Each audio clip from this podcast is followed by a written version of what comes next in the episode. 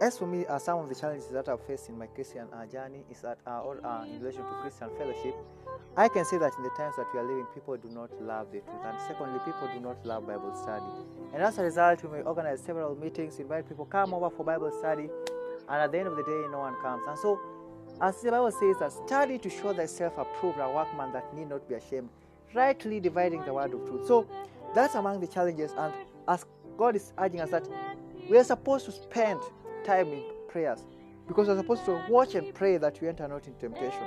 For the spirit indeed is willing, but the flesh is weak.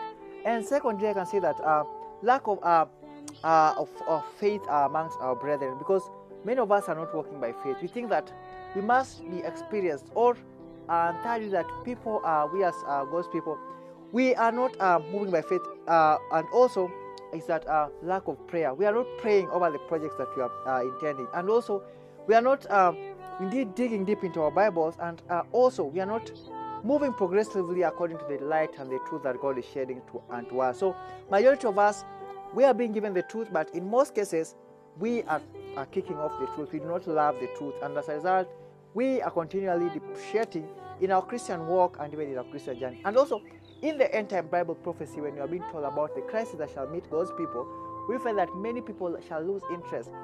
Uh, look at it with the COVID and, the, and such kind of the measures that are coming upon. And as a result, those who are relying on the uh, churches and just who are relying on others to build up their faith are now witness, witnessing a serious shock. And that's why we are being told that.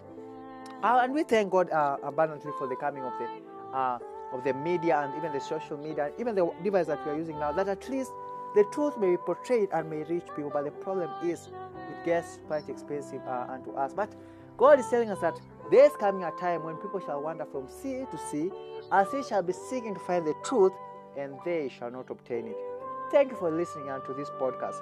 Please kindly share and even, uh, if possible, kindly comment unto us in the comment section of what you learned on this particular podcast. We are praying as we conclude this uh, podcast.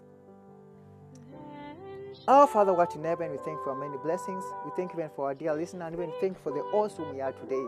We do pray for your mercies, and we do pray, Father, that we continue helping your children in these critical times as we see the signs of the time that, Lord, when you shall come, shall we find faith on earth?